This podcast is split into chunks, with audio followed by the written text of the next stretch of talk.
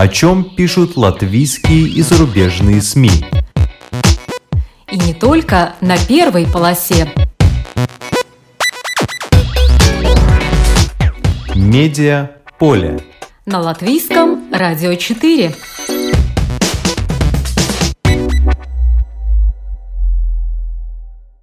Здравствуйте! Вас приветствует Марина Ковалева. В эфире программа «Медиаполе». В Латвии вручили высшую награду в сфере строительства. Это Бува индустрия Слиела Балва. Ее удостоены 12 профессионалов отрасли. Журнал Бува Инженерис не мог обойти это событие стороной и сделал его центральной темой свежего номера. Главный редактор издания Антра Эргле расскажет о том, почему так важно награждать не только маститых специалистов, но также студентов и тех, кто их обучает.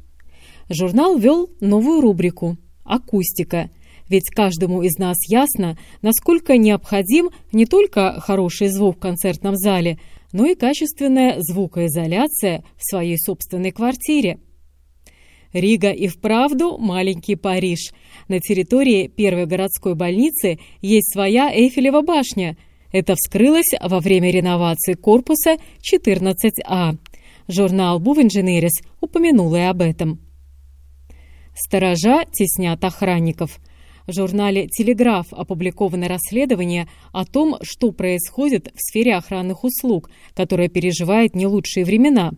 Зам главного редактора издания Андрей Хатеев расскажет о том, как искажается рынок за счет непрофессионалов, которых оформляют то сторожами, то дежурными.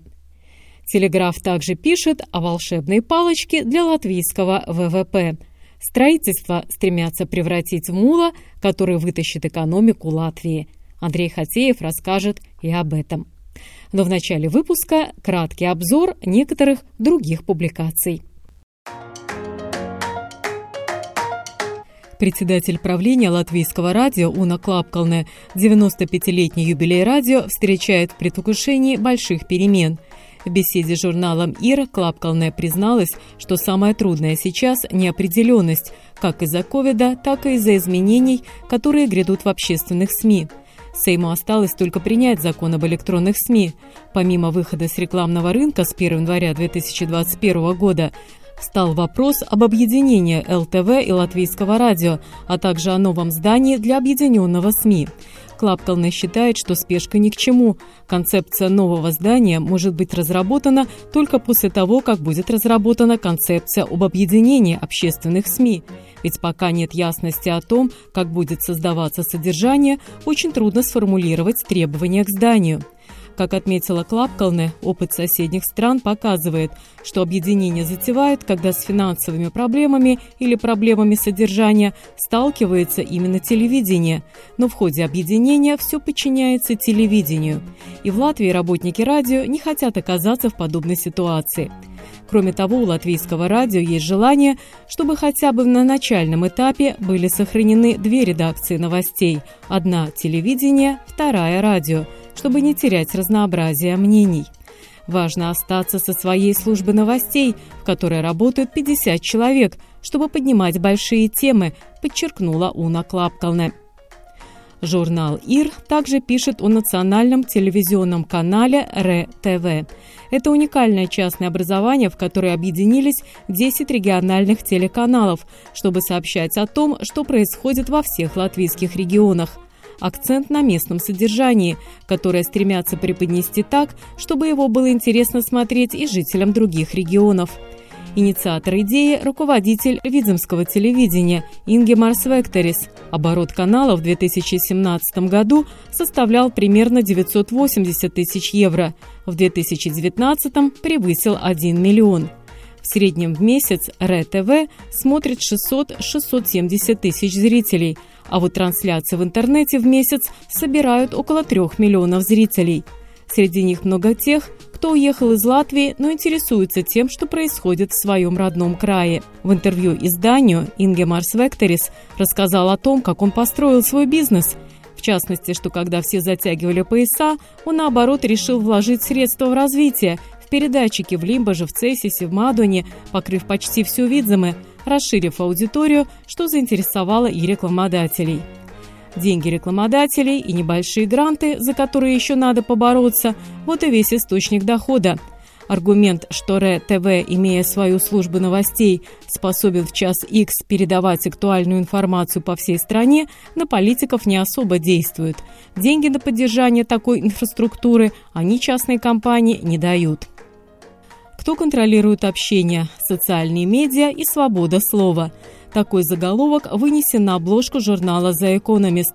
В номере две публикации на щекотливую тему – фактически конституционный вопрос – как регулировать частную инфраструктуру, которая создана для поддержки свободы выражения во всем мире. Но вопрос назрел. И не только потому, что социальные сети заполонили фейковые новости, например, о ковиде, комментарии ботов и прочее. Дело принимает опасный оборот. Издание приводит в пример убийство французского учителя Самуэля Пати после его травли в соцсетях. На уроке о свободе слова Пати решил разобрать карикатуры на пророка Мухаммеда – Убийца выложил в Твиттере изображение отрезанной головы Пати, лежащей на улице. Боссам больших технологических компаний приходится все чаще задумываться о компромиссе между свободой слова и безопасностью. Большая чистка уже началась. Facebook ежедневно вычищает 17 миллионов фейковых аккаунтов. YouTube удалил за прошлый квартал около 11,5 миллионов подозрительных видео и более 2 миллиардов комментариев пользователей – Твиттер удалил 2 миллиона 900 тысяч твитов во второй половине прошлого года. Facebook нанял уже 35 тысяч человек, модераторов содержания. В мае компания согласилась выплатить 52 миллиона долларов более 11 тысяч модераторов, у которых начался посттравматический синдром после разбора самого грязного содержания интернета. Но всего этого, видимо, недостаточно. Эксперты обсуждают радикально новые подходы. Один из вариантов, как обезопасить себя от навязчивых предложений алгоритмов – объединяться в группы и самим распоряжаться своими данными, которые сейчас соцсети продают рекламодателям. То есть, если будет механизм переноса пользователям своих данных в другие соцсети, это может вынудить владельцев соцсетей обеспечивать более качественный сервис, чтобы выдержать конкуренцию. Футляр от виолончели. Татлер опубликовал в деталях потрясающую историю главы автоконцерна Карлоса Гона, сбежавшего из Японии в ящике. История описана со слов самого супергероя Майкла Тейлора, американского спецназовца высшей пробы, который выкрал Гона из-под домашнего ареста и вывез на джете в другую страну. Японцы узнали о похищении человека, обвиняемого в многомиллионной растрате средств Ниссана, якобы только из ливанских газет. Вся операция по вызволению Гона из рук правосудия стоила предположительно 30 миллионов долларов, но сам Тейлор говорит, что Гону она обошлась в миллион триста тысяч. Деньги ушли на джет и гонорары команде, а сам он якобы так ничего и не получил и действовал только исходя из принципа девиза спецназа «Угнетенных освободить».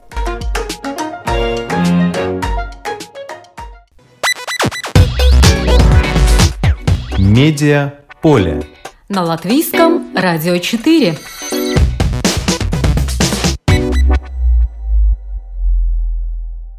Вышел в свет э, свежий номер журнала «Буф Инженерис». В нем много интересных тем, но одна из центральных – о вручении самой высокой важной награды в сфере строительства. Это «Буф Индустриес Лела Балва». Я связалась с главным редактором журнала «Буф Инженерис» Антрой Эргле. Здравствуйте. Здравствуйте. 14 октября состоялось вручение этой самой престижной награды в сфере строительства Буф Industries Лиела Балва. Каковы тенденции этого года? Главное, что очень много было а, заявок претендентов, и тем э, представителям э, жюри, которые более 40 э, профессионалов, им не было очень легко разделить паматакмени, который является э, главным призом. Ну, паматакмени – то, что называется по-русски краеугольный камень, но выглядит это как обычный кирпич, но тем не менее получить его очень почетно. А сколько всего было заявок на получение вот этого главного приза краеугольного камня? В категории инженеры и архитекторы э, это было более 20, но э, эти приза вручаются шесть, не более шести. А также э, категории э, вклад э, в индустрию э, в течение всей жизни тоже дается шесть этих э, камней, э, но заявок тоже было более десяти. Но, конечно, что эти люди, которые награждаются за вклад э, в течение жизни, они получают э, все равно э, призы и как бы грамоты, почетные грамоты, и потому что они все очень много дали, чтобы наша экономика и наше строительство развивалось. Да, то есть всего было э, вручено 12 э, наград, и, конечно, хочется отметить, что среди тех, кто получил, это ну, очень известный архитектор Гуннарс Ассерец, он сейчас на пенсии и как раз получил краеугольный камень, главный приз за вклад всей э, жизни. Кого бы вы еще хотели отметить? Конечно, все достойны, это понятно, но кого бы вам хотелось отметить? Э, мне всегда очень важно, кажется, что э, тут награждаются э, очень разные специалисты. У нас есть и архитекторы, как вы отметили, Гунар Сасарис, и э, проектировщики, которые очень важны для стабильности э, любого здания или моста или другого объекта. Например, Валтер Целминш очень с большим авторитетом и с большим опытом в отрасли. У нас есть и, и э, профессор Андрей Штейнерц. Я очень э, рада, что, по-моему, впервые у нас отмечена э, преподавательница э, Рижского строительного колледжа Рута Ванага, которая очень опытный преподаватель. И, и Рута Ванага получила приз голосовании общества в интернете. То есть э, за нее проголосовали более всех получателей приза за вклад жизни. То есть э, ее бывшие школьники очень э, действительно оценили то, как она работала. Это, по-моему, такой э, очень важной э, тенденцией, что мы оцениваем всех преподавателей и всех э, э участников э, отрасли. Ну, архитекторами года э, признаны Илза и Рейнис Лепине из архитектурного бюро Судраба Архитектура. Вполне заслуженно. Мы все знаем одну из последних работ Рейниса Лепинша, это Ханза Сперонс, на мой взгляд, выдающийся образец э, реновации и нового современного подхода в архитектуре – потому как можно дать вторую жизнь какому-то старому объекту, причем индустриальному фактически. Да, я хотела бы добавить, что тут в номинациях было э, несколько архитекторов, которые, э, как и Илза и Рейна Слепини, э, очень думают не только о том, как оригинально или ну так уникально будет выглядеть их здании, но о том, как оно вкладывается а, в окружающей среде и какое будет его влияние на среду и на людей, которые будут там э, или жить, или э, что-то делать. Это, по-моему, очень э, важная тенденция, потому что мы показываем, что архитекторы становятся не только возводителями зданий, но и что они думают о среде, они э, делают эту среду очень э, дружную и, и как бы гармоничную для людей и для всего общества. Но среди тех, э, кого отметили, есть и студенты. Расскажите поподробнее об этой номинации. Да, это э, номинация «Студент года» у нас второй год. И э, в этом году действительно это была очень большая конкуренция, потому что э, три э, э вуза дали имена и работы их претендентов. Презентации студентов были очень интересные, потому что они показывают, какое будущее нашей отрасли. В одном плане это было очень разносторонне, это очень хорошая тенденция, но и то, что это люди, которые будут в отрасли э, работать, и они очень думают о том, э, как ее э, сделать не только инновативную, но и э, важную для общества, чтобы эти объекты или эти технологии, которые будут э, использоваться, что они э, хорошо влияют на среду и на людей. И э, самый, э, самый, самым лучшим были э, признаны два студента, э, Раймондс Богданович из Рижского технического университета факультет строительства, и Райвис Янис Муценекс, тоже технический университет и факультет архитектуры. Э, правильно ли я поняла, что они подают только проекты на бумаге и пока не могут представить практические работы, но в силу того, что они просто еще студенты? В основном это так, но несколько студентов уже участвуют в работе инженерно-технических бюро, и их вклад имеется и в, например, проектировании или э, в оценке влияния на окружающую среду в нескольких объектах. Так что нельзя сказать, что они только теоретические, они и практические уже работы проводят, и они уже вкладывают в отрасль. И я бы еще хотела отметить, что руководитель проектов э, года э, был признан Ингус Бауманис, и я должна сказать, что это не очень такое приятное иногда работа, потому что э, руководитель проекта должен согласовать э, все интересы всех участвующих э, в строительном проекте, и их обычно очень много. Но Ингус Бауманис особенно э, был отмечен в голосовании в интернете, где голосует э, вся отрасль и все общество, он получил более 7 тысяч голосов. И это э, что-то новое. Так еще у нас не было. Да, это действительно рекорд, но все, кто имеет отношение к строительству, они понимают, что процесс согласования, несмотря на то, что его пытаются упростить, его перевели в интернет-среду и так далее, но все равно это один из самых сложных этапов э, реализации строительного проекта. Это знают все. Так и есть, да, так и есть. Ну что ж, мы поздравляем всех, кто в этом году был удостоен этой престижной премии. Все 12, конечно, заслуживают уважения со стороны не только профессионалов, но, конечно, со стороны клиентов и нас всех как членов общества. В журнале Бува Инженерис появилась новая рубрика «Акустика». Антра, почему вы решили обратиться именно к этой теме? Э, рубрика «Акустика» э, уже второй раз. Э, первые статьи были в августе. И мы э, эту тему взяли, потому что профессор Андрес Забраускис, который э, самый опытный акустик э, в Латвии, именно в строительной отрасли, когда-то сказал, что акустика – это катализатор всего строительного процесса.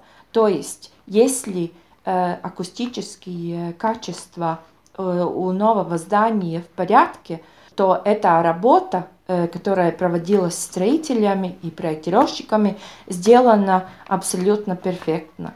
То есть акустика как бы является таким катализатором всего процесса. И, и, конечно, когда мы думаем о том, как мы хотим жить э, или работать, то тишина или звук очень важен. И мы уже начали в прошлом номере э, с Межапаркс, э, который оказывается очень уникальный объект в Европе именно по акустике эстрадах. И теперь э, профессор Андрей Забраускис написал обзор о том, как вообще Э, рождалась и как э, развивалась э, отрасль акустики в строительстве в Латвии. И оказывается, что там довольно много очень важных и интересных имен и развитий. И, по-моему, это очень хороший обзор и э, исторический, и информативно, потому что можно видеть, как развивались эти движения в акустике. Да, потому что это очень действительно интересно. Обзор э, касается и 30-х э, годов 20 века, и называются такие громкие имена Александр Бирзенекс, Карлис, Томаринч, Албертс, Ветсилес – такие известные мастера, и у нас вообще была хорошая э, группа акустиков, но э, тоже было интересно прочитать, как все-таки ситуация в 90-х годах изменилась и как она напрямую коснулась вот этих вот акустиков, потому что не было единых нормативов, и каждый из акустиков мог выбирать, каких нормативов придерживаться, российских, немецких, скандинавских, и, конечно, все это не могло сказаться на э, качестве акустических работ. И я э, тоже с интересом прочитала о том, какие специалисты акустики были э, задействованы при строительстве таких крупных объектов, как, например, концертный зал Горс в Резекне или Лелайс Дзинтерс в Лепое, потому что я помню, как самой мне пришлось пересаживаться в Лепойском новом концертном зале, потому что качество звука по сторонам и качество звука, когда ты сидишь э, по центру, все-таки отличалось. И оказалось, что были приглашены иностранцы. И вот эта разница, между прочим, э, в сертифицировании э, акустических специалистов в Латвии и в других странах, в принципе, я насколько понимаю, вот эта разница потом и ощущается, да, что в Латвии сертификат имеет конкретный специалист, который занимается акустикой, а в Европе это может быть э, сертификат имеет целое бюро, но неизвестно, кого к нам пришлют реализовывать этот проект, хотя вроде все кажутся высоко квалифицированными специалистами. Да, но это, это не вся Европа, но это отличается в разных странах, это надо отметить. Да, но можно сказать, что я думаю, потому как мы э, возвели свои новые объекты э, последние, ну, я думаю, уже 10 лет, э, можно видеть, что в Латвии этот э, уровень акустического строительства очень высокий. Мы также поставили э, статьи о современных материалах э, звукоизоляции, и это, оказывается, может быть не только э, разные строительные какие-то материалы, но и ткани. Потому я думаю, что это довольно интересно будет прочитать всем. Ну и еще одна публикация, которая меня лично очень заинтересовала, это о том, как э, был реновирован один из корпусов Рижской первой э, больницы. Потому что мы в новостях рассказывали о реабилитационном центре, прежде всего с точки зрения, какие услуги могут там получить люди, которые, например, пережили инсульт, имеют другие проблемы. А в вашем журнале очень интересный обзор с точки зрения восстановления этого тоже старинного объекта, который хоть и не является памятником архитектуры, но все-таки э, был э, построен э, в XIX веке, и речь идет о корпусе 14А, который был построен аж в 1890 году. Вот чем интересен этот объект с точки зрения строителей? Корпус 14А э, теперь э, служит э, как бы последним объектом очень очень опытного и очень хорошего реставратора э, Робертс Вецумс Вецуа. И люди, которые будут э, лечиться в этом корпусе, могут э, заметить очень многие разные детали, которые были реставрированы под руководительством Роберта и его коллег. И хотя это здание и как бы не считается памятником архитектуры, но оно имеет очень много деталей, которые важные, и они э, э, возобновлены очень э, скрупулезно и очень качественно и очень аутентично. То есть они перед реставрацией открыли разные детали, э, которые можно было и снести, потому что, ну, в некоторых случаях это всегда легче. Но э, архитекторы, реставраторы и мастера э, под э, руководством Роберта Вецом Свецо и его коллег э, подошли к этому э, с другим отношением и сначала исследовали э, все здание только потом, э, обновляя детали. Но э, важно и то, что это здание не только э, реставрировано, оно действительно очень внимательно сделано таким, который подходит лечению, рехабилитации, чтобы люди и медики и пациенты там себя чувствовали хорошо, и чтобы это ну, старые, старые, старые детали или что-то другое, и люди нашего времени не мешали друг другу. То есть э, это здание показывает, что можно хорошо совместить исторические детали и нужды наших дней. Да, один из таких ярких примеров – это как э, решили сохранить э, кирпичные Э, своды из красного кирпича, но, конечно, в помещениях, где не проходят непосредственно медицинские процедуры, потому что и этот кирпич, и некоторые элементы живого дерева – это не те материалы, которые должны быть, э, допустим, именно в помещениях для э, лечебных процедур, где требуется особая среда. Но, тем не менее, в каких-то помещениях общего пользования, в коридорах вот эти исторические элементы сохранены. И мне, конечно, очень э, понравилась эта история про то, что фактически у нас есть своя Эйфелева башня, ну, в кавычках, конечно. Речь идет об открытой чугунной лестнице. Да, да, так и есть. Э, кстати, в чем там сходство с Эйфелевой башней этой чугунной лестницы? Ну, это потому, что для того времени это было уникальной конструкцией, уникальное решение. Под обычной, казалось бы, в советское время э, зашитой гипсокартоном лестницы, э, под которой хранились ведра, тряпки и так далее, оказалось, что хранится просто жемчужина, очень интересная э, чугунная лестница, сделанная по всем технологиям, э, которые были использованы при возведении э, Эйфелевой башни в Париже. Вот такая интересная история.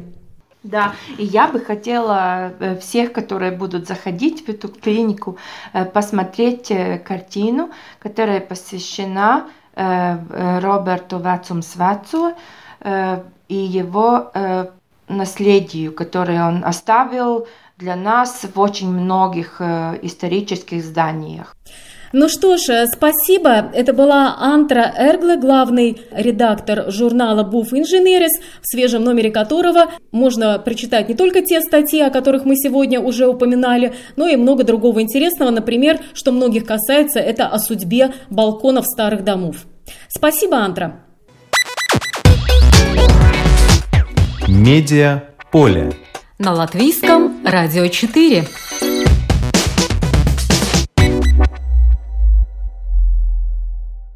Сторожа теснят охранников. Публикация по таким названиям опубликована в осеннем номере журнала «Телеграф». Я созвонилась с заместителем главного редактора издания Андреем Хатеевым, чтобы узнать подробности. Здравствуйте, Андрей. Добрый день. Рынок безопасности дождался перемен. Так начинается эта статья. А что способствовало этим переменам? А, эти перемены назревали давно, но кризис, вызванный пандемией COVID-19, эти пертурбации как бы ускорил. И сегодня на рынке мы имеем борьбу э, между охранниками, настоящими и так называемыми э, сторожами. Да, это был один из вариантов, как оптимизировать э, свои расходы и как бороться с кризисом.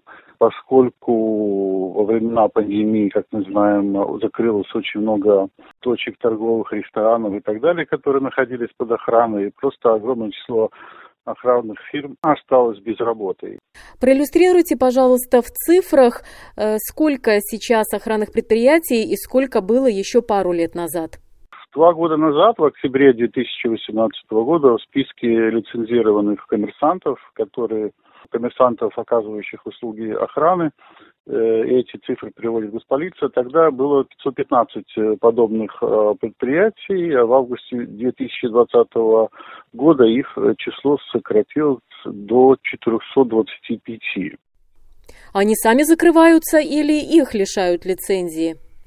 Там разные происходят процессы, но в основном сами из-за отсутствия работы. И э, по данным той же госполиции, в 2020 году были аннулированы лицензии у пяти фирм, и еще 14 сами прекратили работу. Конечно, COVID, э, та ситуация, которая сейчас э, осложняет жизнь очень многим, осложнила и жизнь бизнесу, и поэтому вот оптимизация расходов стала актуальной, и появилось такое определение, как УЗРАУКС, да, а не САРКС. Вот какая разница? Охранники, то есть Апсарджа – это официальные э, структуры, частные организации, получившие соответствующую лицензию, где работают люди, которые э, обучены действовать соответствующим образом, знают законы и имеют необходимую подготовку. А сейчас сейчас на рынке появляются услуги Э, э, предлагают узрауги. Узрауг в переводе с латышского это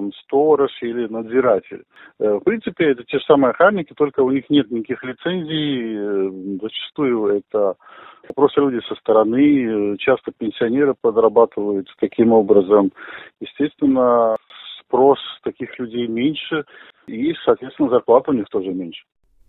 И сколько же сейчас в Латвии именно не охранников, а то, что мы называем сторожев? Э, по оценкам экспертов этого рынка, примерно около 8 а, тысяч таких э, узрауксов, и примерно столько же сейчас э, на рынке работает официальных лицензированных охранников. То есть это подтверждает заголовок статьи «Сторожа теснят охранников», это происходит самым натуральным образом? Да, безусловно. И это порождает массу проблем. Например, те самые узрауги, они э, создают некую такую серую зону на рынке охранных услуг. Э, примерно две с половиной тысячи из них работает э, в официальных охранных фирмах. То есть э, размывается само понятие, что такое охранная фирма, что не охранная фирма, кто такой САРК, что такой УЗРОКС. И, разумеется, качество услуг тоже снижается. Ну, хотя, с другой стороны, кто-то может возразить, если человек э, сидит на ночном дежурстве, и его никто не обязывает вступать в бой с потенциальными грабителями, а достаточно нажать, например, только э, кнопку, тревожную кнопку, может быть, ему не нужна для этого никакая лицензия? Может быть, да, может быть. Но дело в том, что все-таки охрана подразумевает э, работу в напряженных и сложных конфликтных ситуациях. И если у человека нет подготовки, то такая ситуация может э, вылиться в нечто более серьезное. Вот есть мнение экспертов о том, что э, в последнее время участились случаи серьезных конфликтов. В основном это происходит в торговых центрах. Мы знаем, там Э, люди были избиты, еще какие-то скандалы. И вот есть мнение, что именно потому, что среди охранников оказывается много непрофессиональных, неподготовленных людей. И эти конфликты, которые профессиональный человек бы разрешил очень быстро, они выливаются в какие-то серьезные столкновения, которые потом оказываются и в социальных сетях, и в масс-медиа и так далее. Э, Причем, э, если прислушаться к тому, что говорят медработники, вот эта ситуация в обществе накаливается не только в торговых центрах, а, например, в больницах. И уже э, был репортаж, например, в службе новостей Латвийского радио о том, что когда больницы стали ограничивать доступ родственников к своим пациентам, прежде всего из-за безопасности, из-за ковида, начались агрессивные ситуации в больницах, и не исключено, что больницам потребуется охранники для того, чтобы не пускать людей, которые хотят попытаться пройти в больницу к своим родственникам, хотя, э, в принципе, это запрещено. Вот такой может быть еще поворот. Да, конечно, такие ситуации вполне возможны, и ситуация, с, ну, э, это эпидемиологическая ситуация усложняется, все это будет приводить к нарастанию различных конфликтных ситуаций, в том числе в медицинских учреждениях. Да. А если вызывать полицию, понятно, что полиция э, прибывает э, уже по факту через какое-то время, когда уже все закончилось. Э, вероятно, больницам может понадобиться какие-то помощь охранных структур, не знаю. Но то, что сторожа теснят охранников, видимо, это еще в первую очередь, это, конечно, финансовый вопрос. Если ты платишь людям, меньше, то, конечно, ты не можешь требовать от такого человека э, высокой квалификации. Вот что по поводу зарплат охранников? Какие тенденции? Ведь все прогнозировали, что зарплаты должны идти вверх. Э, ну, к сожалению, зарплаты растут э, на этом рынке очень медленно. В октябре 2016 года средняя месячная нетто зарплата простого охранника составляла 418 евро, а в 2018 году тот же, тот же источник указывает, что чистыми охранник получает 471 евро. То есть рост очень такой э, скромный. Причем в эти годы в других секторах зарплаты росли куда более солидно.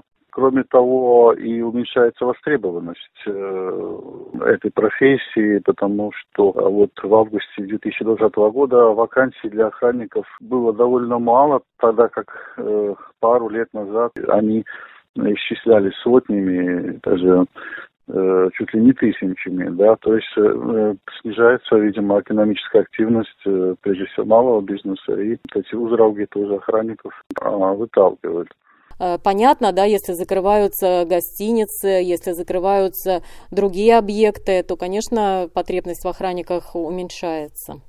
Да, этот процесс, видимо, будет нарастать, по крайней мере, вот э, предстоящей зимой и, возможно, еще весной. Сейчас трудно делать какие-либо э, прогнозы, и понятно, что даже крупные охранные фирмы не могут позволить себе э, повышение зарплат, особенно с учетом того, что у них тоже есть расходы на безопасность охранников, самих охранников в условиях ковида. Наверняка им надо давать маски, я не знаю, перчатки, какие-то прыскалки. Ну да. Э, если предприятие обеспечивает э, работников индивидуальными средствами защиты, это обходится примерно в 4 евро в день на работника. На больших охранных фирмах, разумеется, все это приводит э, к расходам несколько тысяч евро в месяц. Ну вот вы уже упомянули, что один из негативных аспектов, э, когда нанимается не охранник э, со всеми сертификатами, проверенный, обученный, а простой сторож, это может обернуться, например, грубостью в отношении клиентов. А какие еще могут быть риски? Э, был такой случай, когда в ассоциацию э, охранного бизнеса обратился бизнесмен с жалобой. Он заплатил несколько тысяч э, евро за установку сложной канадской сигнализации, и которая не заработала так, как надо после установки и создает предпринимателю массу дополнительных расходов. идут ложные вызовы, которые нужно отдельно оплачивать. И после проверки выяснилось, что лицензии у фирмы, которая устанавливала данную сигнализацию, не было. Ну что ж, один из выводов этого расследования, опубликованного в журнале «Телеграф» э, под названием «Сторожа теснят охранников», это то, что сейчас рынок серьезно искажается за счет непрофессионалов, которых оформляют стажажами, дежурными по помещению и старшими продавцами. Отсюда вытекает ряд проблем. Это одна из публикаций осеннего номера. Э, в целом его главная тема – это банки и COVID. Но поскольку сегодня раньше в программе мы говорили о строительной индустрии, то меня заинтересовала публикация, которая касается и э, строительного бизнеса. Она называется так. Строители идут на помощь. Волшебная палочка для латвийского ВВП. Итак, строительство пытаются превратить в мула, который вытащит экономику Латвии из коронавирусной ямы. Андрей, итак, расскажите нам, какие надежды возлагают на строительную сферу в Латвии?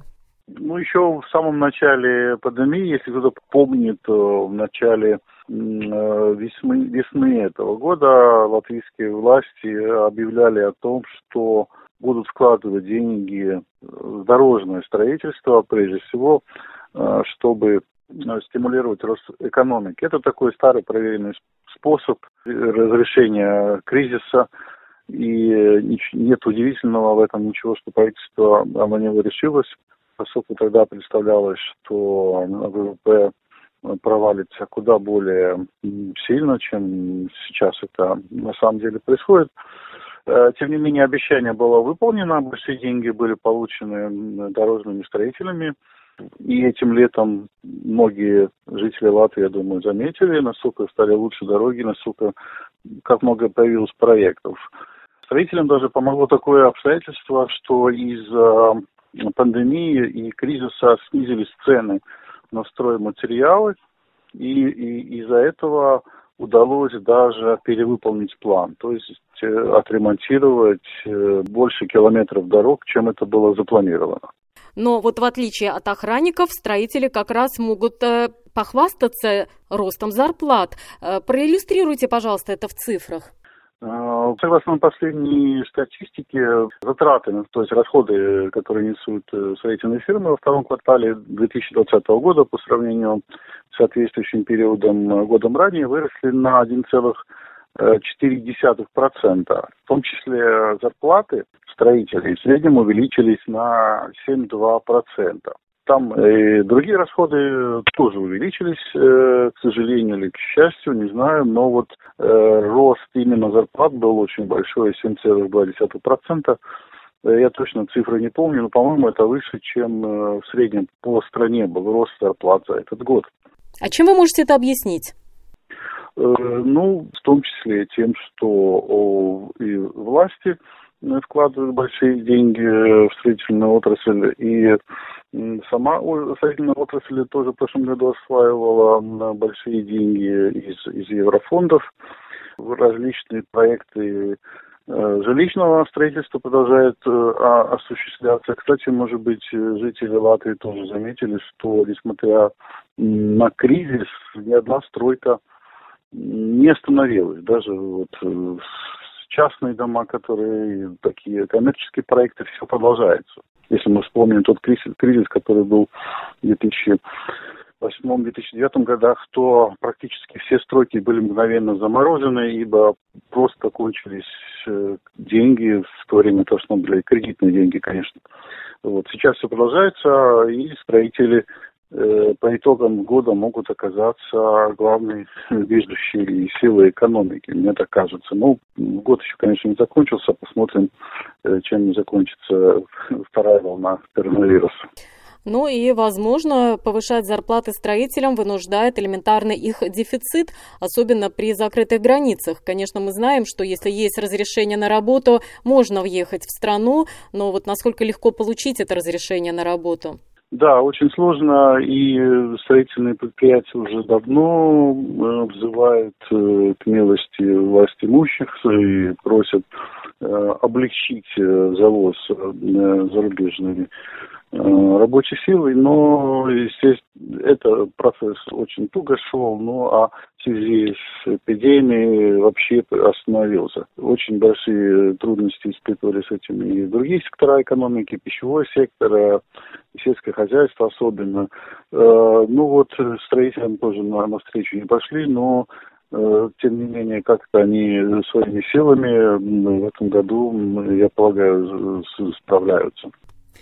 Ну что ж, в любом случае, строительная отрасль – это одна из тех, кого ковидный кризис э, затронул меньше всего и которая будет э, стремиться вытаскивать нашу экономику.